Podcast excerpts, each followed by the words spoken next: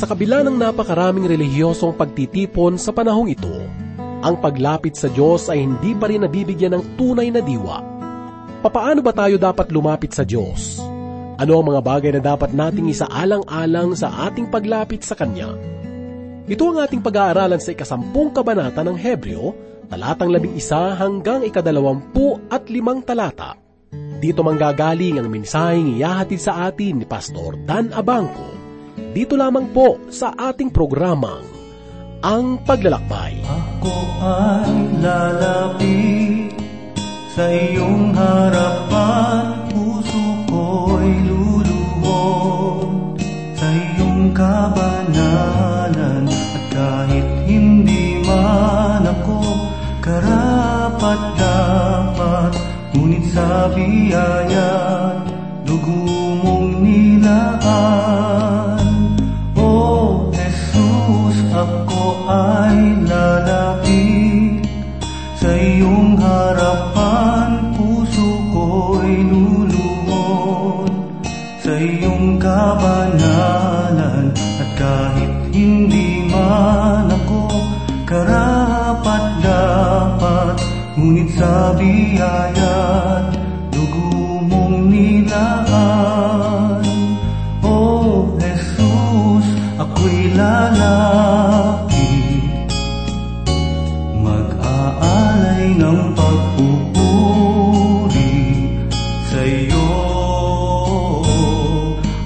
my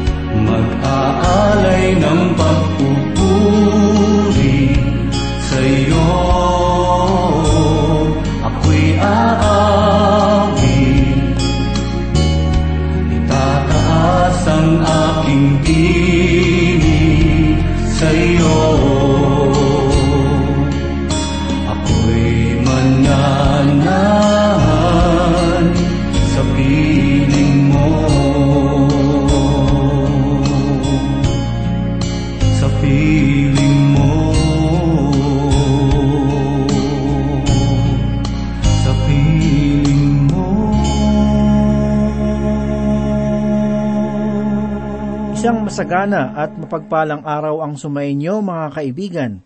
Ako po si Pastor Dan Abangco, ang inyong kaibigan. Tayo po ay mag-aral ng salita ng Diyos. Napakapalad na kalagayan ang magkaroon ng payapang relasyon sa harapan ng Diyos. Kay sarap isipin ng Panginoon na lumikha ng langit at lupa ay nananahan sa ating puso sa pamamagitan ng Espiritu. Ngunit, sa paanong paraan ba naging matibay ang saligan ng ating relasyon? Ito ba ay dahil sa batas na naghahangad ng ganap na katwiran sa tao? O mula sa biyaya na isinakatuparan ng anak ng Diyos? Patuloy nating pagbulay-bulayan ang kasagutan dito sa paksa na ating pag-aaralan na matatagpuan sa ikasampung kabanata ng Hebreyo talatang labing isa hanggang dalawampu at lima. Simulan po nating basahin ang ikalabing isang talata bilang ating pagpapasimula. Ang bawat pari ay tumatayo araw-araw na naglilingkod at paulit-ulit na nag-aalay ng gayinding mga handog na kailanman ay hindi makapag-aalis ng mga kasalanan. Ang mga handog ay nakapagtakip lamang ng kasalanan. Sila ay mga pagtubos, ngunit kailanman ay hindi makapag-aalis ng mga kasalanan. Ang mga pag-aalay ay isang pagpapaalala sa kanila na sila ay makasalanan at ito'y hindi pa nabigyan ng kasagutan. Ang sabi sa ikalabing dalawang talata, Ngunit nang makapaghandog si Kristo ng isa lamang alay para sa makasalanan para sa lahat ng panahon. Siya ay umupo sa kanan ng Diyos. Marahil maitatanong natin, bakit ang Panginoong Heso Kristo, pagkatapos makapaghandog, ay umupo sa kanang trono ng Diyos? Ito ba ay nangangahulugan na siya ay napagal? O hindi na niya hangad na gumawa pa ng kahit na ano? Huwag nawang mangyari, sapagkat ang Panginoon ay umupo sa kanan ng Diyos dahil natapos na niya ang kanyang tungkulin ang pag-alay ng kanyang sarili bilang handog na minsan at para sa lahat ng kasalanan ay mabisa para sa lahat ng panahon. Patuloy pa sa ikalabing tatlong talata.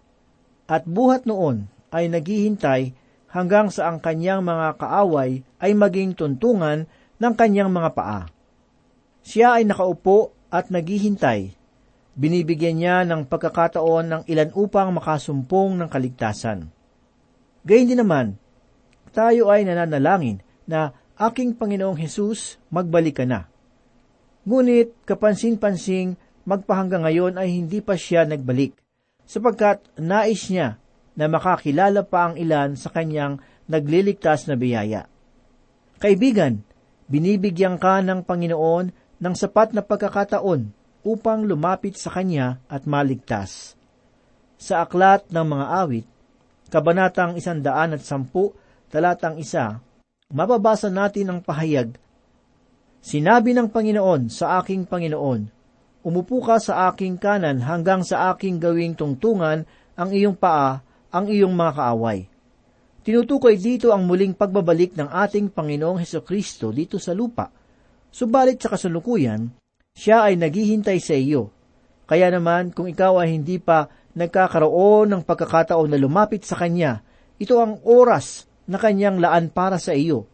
Huwag ka nang mag-alinlangan na tanggapin ang Panginoong Hesus bilang iyong tagapagligtas, sapagkat maaari mo itong gawin sa pamamagitan ng pananalangin. Ang sabi pa sa ikalabing apat na talata, sapagkat sa pamamagitan ng isang pag-aalay ay kanyang pinasakdal para sa lahat ng panahon ang mga pinababanal. Ginawa ng isang alay ang lahat ng hindi magawa ng mga handog sa lumang tipan. Kung si Kristo ay hindi makapagliligtas sa iyo, wala nang iba pang paraan ng Diyos upang tubusin tayo mula sa ating mga kasalanan. Patuloy pa ng mayakda sa ikalabing lima hanggang ikalabing pitong mga talata at ang Espiritu Santo ay nagpapatotoo rin sa atin sapagkat pagkatapos niyang sabihin ito ang tipan na aking gagawin sa kanila pagkatapos ng mga araw na iyon, sabi ng Panginoon, ilalagay ko ang aking mga kautusan sa kanilang mga puso at isusulat ko ang mga iyon sa kanilang pag-iisip.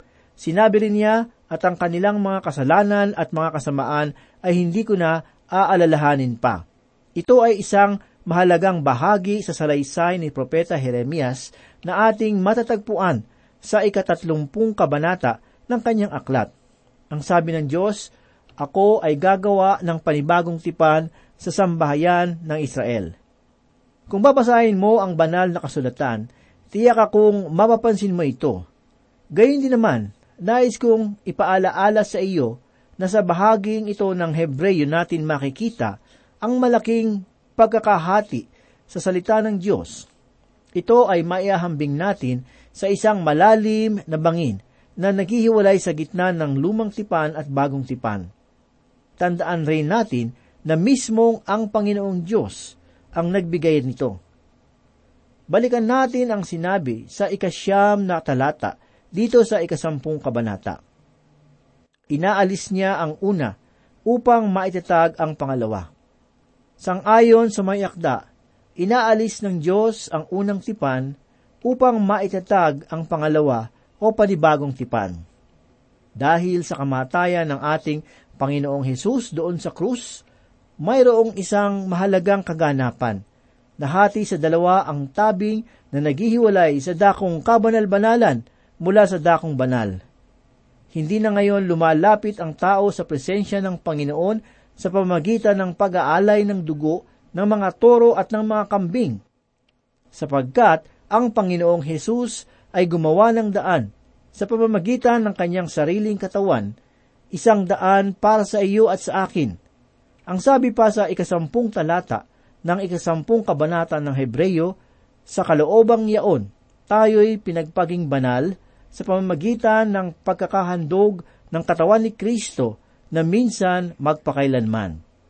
Ang salitang magpakailanman dito sa talata ay hindi matatagpuan sa orihinal na sulat ng banal na kasulatan. Ito ay sadyang idinagdag lamang ng mga tagasalin upang magbigay diin sa kasapatan ng alay ni Kristo. Ngunit para sa akin, ang nabanggit na talata ay mas angkop kung wala ang mga salitang ito, sapagkat mabibigyan diin ang katotohanan na ginawa ito ng Panginoong Heso Kristo na minsan lamang upang ang mga paghahandog ay maitigil na.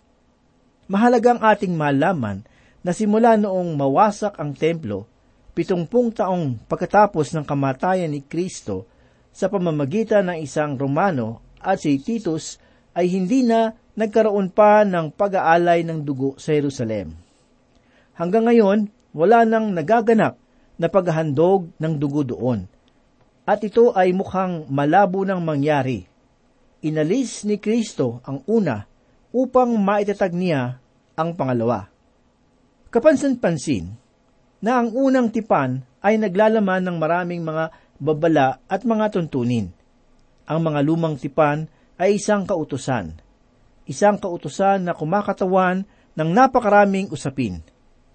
May mga kautusan patungkol sa pag-aalay. Mayroong tinatawag na sampung utos at iba pang mga kautusan o mga tuntunin. Likas sa tao na may magandang pagtingin sa kautusan. Sa kanyang palagay ay napakadali lamang sundin ang mga tuntuning ito.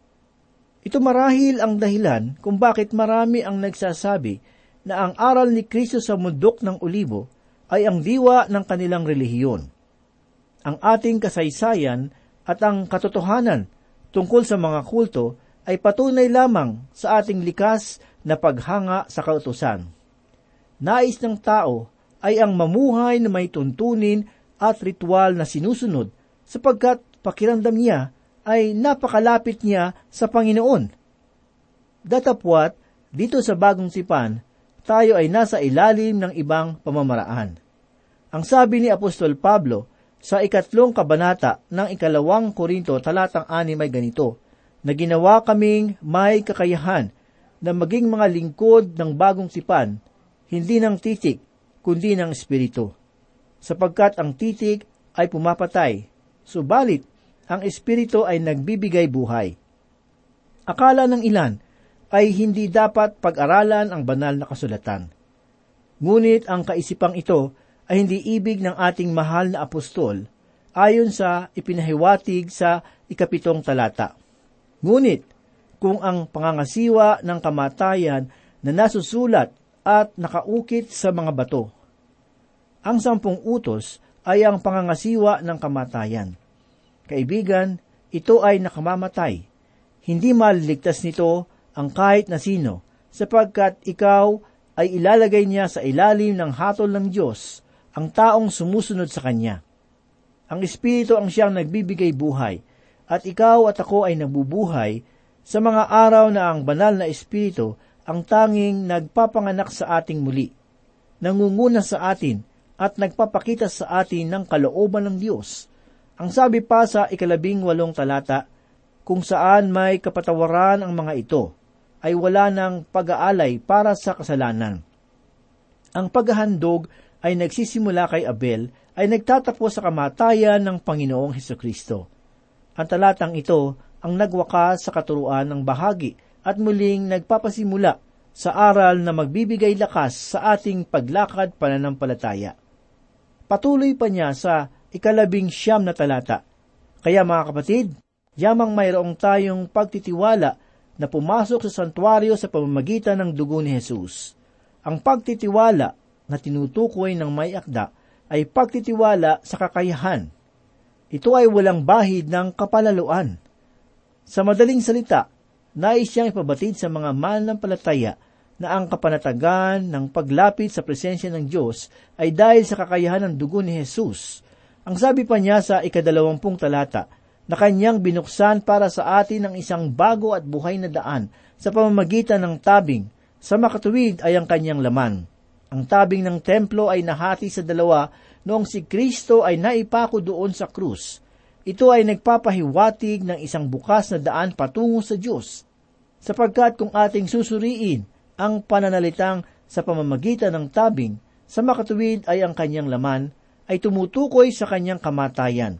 Ang salitang laman sa talata ay isa ring salita na ating matatagpuan sa panimula ng Ebanghelyo ni Juan kung saan sinabi niya na nagkatawang tao ang berbo. Wala siyang nabanggit na ito ay isang panibago at buhay na daan patungo sa Diyos, sapagkat ang kanyang pagkasilang at maging ang kanyang pamumuhay ay hindi makakapagligtas ni numan. Tayo ay makakapasok sa presensya ng Diyos sa pamamagitan ng dugo ng Panginoong Hesus. Ang ating karapatang makapasok ay hindi dahil sa kanyang pagkasilang kundi sa pamamagitan ng pagkapunit ng tabing. Iyon ay sa kanyang kamatayan. Ikaw at ako ngayon ay nabigyan ng pagkakataon na sumamba sa ating Diyos na banal, hindi dahil sa buhay na ating Panginoong Hesus, ngunit dahil sa kanyang kamatayan para sa atin doon sa krus. Kaibigan, unawain ninyong mabuti ang kahalagahan ng pagkakaibang ito ang isang bago at buhay na daan. Ang salitang bago ay mula sa salitang Griego na prosphatos, na ibig sabihin ay bagong hain. Tinutukoy nito ang katotohanan na ang Panginoong Heso Kristo ay nagbukas para sa iyo at sa akin ng bago at buhay na daan patungo sa Diyos sa pamamagitan ng kanyang kamatayan doon sa krus. Kaibigan, ang paghahandog na alinsunod sa kautusan ay wala nang maitutulong sa iyo ngayon. Kaya naman sinasabi sa ikadalawampu at isang talata, at yamang mayroon tayong isang pinakapunong pari sa bahay ng Diyos, isang malaking pagkakataon ang magkaroon ng tagapamagitan sa Ama na si Heso Kristo, na mabuti at buhay magpakailanman upang mamagitan para sa atin. Ngayon ay mayroon na tayong paanyaya ang ibang mamamahayag ng salita ng Diyos ay naniniwala na ito ay para sa mga hindi mananampalataya. Subalit ako ay naniniwala na ito ay para sa lahat. Mananampalataya man o hindi, sapagkat tayo ay mayroong pinakapunong saserdote doon sa kanang kamay ng Diyos, ating Diyos na banal. Bunga nito, ang sabi sa ikadalawampu at dalawang talata, tayo'y lumapit na may tapat na puso sa lubos na katiyakan sa pananampalataya na ang mga puso ay winisikang malinis mula sa isang masamang budhi at nahugasan ang ating katawan ng dalisay na tubig. Ito ay patungkol sa paghahandog ng mga saserdote na alinsunod kay Aaron. Sila ay winisikan ni Moises ng tubig ng paghahandog sapagkat sila ay kinakailangan na malinisan, isang patunay na sila ay itinalaga para sa paglilingkod sa Diyos. Sa ganon ding paraan, ang ating paghahandog ng sarili sa Panginoon ay dapat na may dalisay na puso. Naayon pa sa talata ay sa lubos na katiyakan ng pananampalataya o sa kapunuan ng pananampalataya. Hindi dito tinutukoy ang sukat ng ating pananampalataya sapagkat ito ay patungkol sa bagay na ating sinasampalatayanan. Ang tunay na pananampalataya ay laging nakasandig sa bagay na ating sinasampalatayanan. Ngunit ang pananampalataya ay maaaring mawala sa dapat niyang kalagyan. Maaaring ikaw ay magkaroon ng pananampalataya sa sinuman dito sa lupa at mabigo. Dahil rito, ang pananampalataya ay hindi lamang isang paniniwala na mayroong ang Diyos. Hindi rin ito ang pagkakaroon ng kaalaman patungkol sa Diyos at ang katwiran. Ang tunay na pananampalataya ay ang taos-pusong pagtanggap sa ating Panginoong Heso Kristo bilang iyong sariling tagapagligtas. Ito ay napakalinaw na inihayag sa unang kabanata ng Ebanghelyo ni Juan, talatang labing dalawa. Ito po ang sinabi, Siya ay naparito sa kanyang sariling tahanan at siya ay hindi tinanggap ng kanyang sariling bayan, subalit ang lahat ng tumanggap sa kanya na sumampalataya sa kanyang pangalan ay kanyang pinagkalooban sila ng karapatan na maging anak ng Diyos. Ang pananampalataya kay Kristo ay ang pagtanggap kay Kristo bilang sariling tagapagligtas. Ang pananampalataya ay isang pagkilos na nakaugad sa kaalaman. Hindi nais ng Panginoon na tayo ay magbakasakali na tulad ng isang taong tumalon sa dilim. Kaya nga huwag na tayong magbabakasakali pa, sapagkat nilikha tayo ng Panginoong Diyos na may kaalaman. Ang sabi ni Apostol Pablo sa ikasampung kabanata ng Roma talata labing pito, Kaya nga, ang paniniwalay nang gagaling sa pakikinig, at ang pakikinig ay sa pamamagitan ng salita ng Diyos. Nalalagay na ang pinakasaligan dahil sa sinabi rin sa unang Korintong Kabanatang 3 sa talatang 11 ay ganito, Sapagkat sino man ay hindi makapaglalagay ng ibang pinagsasaligan, kundi ang nalalagay na, na ito'y si Kristo Jesus. Si Kristo ang saligan ng kaligtasan. Ngunit, ang pananampalataya ay nakasandig sa iyong nalalaman, na natatanging pananalig kay Kristo bilang iyong sariling tagapagligtas. Kaya naman, tayo'y lumapit na may tapat na puso sa lubos na katiyakan ng pananampalataya, na ang mga puso ay winisika ng malinis mula sa isang masamang budhi at nahugasan ang ating katawan ng dalisay na tubig. Ibig sabihin, ikaw at ako bilang mga mananampalataya ay mga kabahagi sa isang pagkasaserdote.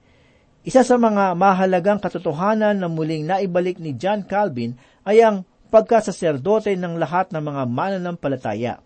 Bawat mananampalataya ay saserdote at bilang saserdote, ikaw ay makalalapit sa Panginoong Diyos na may katiyakan sa pananalita. Maraming tao ang humiling sa isang mangaral upang sila ay ipanalangin na para sa akin ay hindi naman mali. Subalit, dapat nating tandaan na ang lahat ng mananampalataya ay may pantay na karapatan sa pagpasok doon sa presensya ng Diyos. Oo, ikaw, ako at ang sinumang mananampalataya sapagkat tayo ay lumalapit sa pamamagitan ng bagong handog na daan na ginawa ng ating Panginoong Hesus at ito ay para sa atin. Tanging sa ganitong sandigan tayo nakalalapit sa ating banal na Diyos. Ang sabi pa sa ikadalawampu at tatlong talata, panghawakan nating matatag ang pagpapahayag ng ating pag-asa ng walang pag-aalinlangan, sapagkat siya ang nangako ay tapat. Ang isinasaad sa pananampalataya ay pag-asa. Magsilapit tayo sa Diyos, ngunit panghawakan nating matatag ang pagpapahayag ng ating pananampalataya. Bakit? Sapagkat mayroong tayong pag-asa sa kinabukasan. Napakatamis damhin na tayo ay makalalapit sa ating banal na Diyos na may lubos na katiyakan ng pananampalataya. Ang sabi pa sa ikadalawampu at apat na talata, at ating isaalang-alang kung papaano gigisingin ang isa't isa sa pag-ibig at sa mabuting gawa. Ang salitang gigisingin ay mula sa salitang Griego na ang ibig sabihin ay pagningasin. Ito nawa ang maging laman ng ating puso. Tayo man ay nasa tahanan, hanap buhay at pagsamba sapagkat ito ang tanda ng pagsunod kay Kristo. Patuloy pa sa ikadalawampu at limang talata, na huwag nating pabayaan ang ating pagtitipon, na gaya ng ugali ng iba, kundi palakasin ang loob ng isa't isa, lalong-lalo na kapag inyong nakikita na papalapit na ang araw. Kailangan natin ang sama-samang pag-aaral sa salita ng Diyos. Mayroong nilalaan ang Panginoon na sadyang para lamang sa isang pagtitipon kapag kayo'y mayroong pangkahalatang talakayan ng salita ng Diyos sa inyong simbahan ay huwag nang mag-alinlangan pa sa pagdalo, sapagkat mayroong mga pagpapala na nais ibigay sa iyo ng Panginoon doon na hindi mo matatanggap kung ikay nag-iisa. Mula sa mga talata, ang tatlong bagay na nararapat nating gawin ay lumapit na may pananampalataya.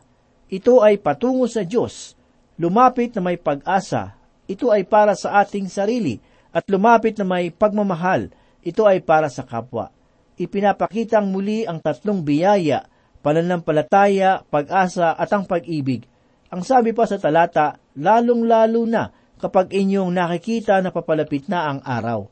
Sa mga Hudyo na siyang sinusulatan ng may akda, ang papalapit na araw ay maaaring tumutukoy sa araw ng mawawasak ang kanilang templo na nangyari noong pitungpung siglo.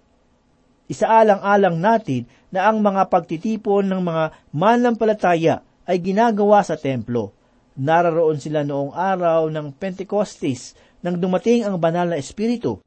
Patungong templo si Apostol Pedro at si Apostol Juan nang may nakitang lumpo doon sa tabi ng pintuan na tinawag na maganda.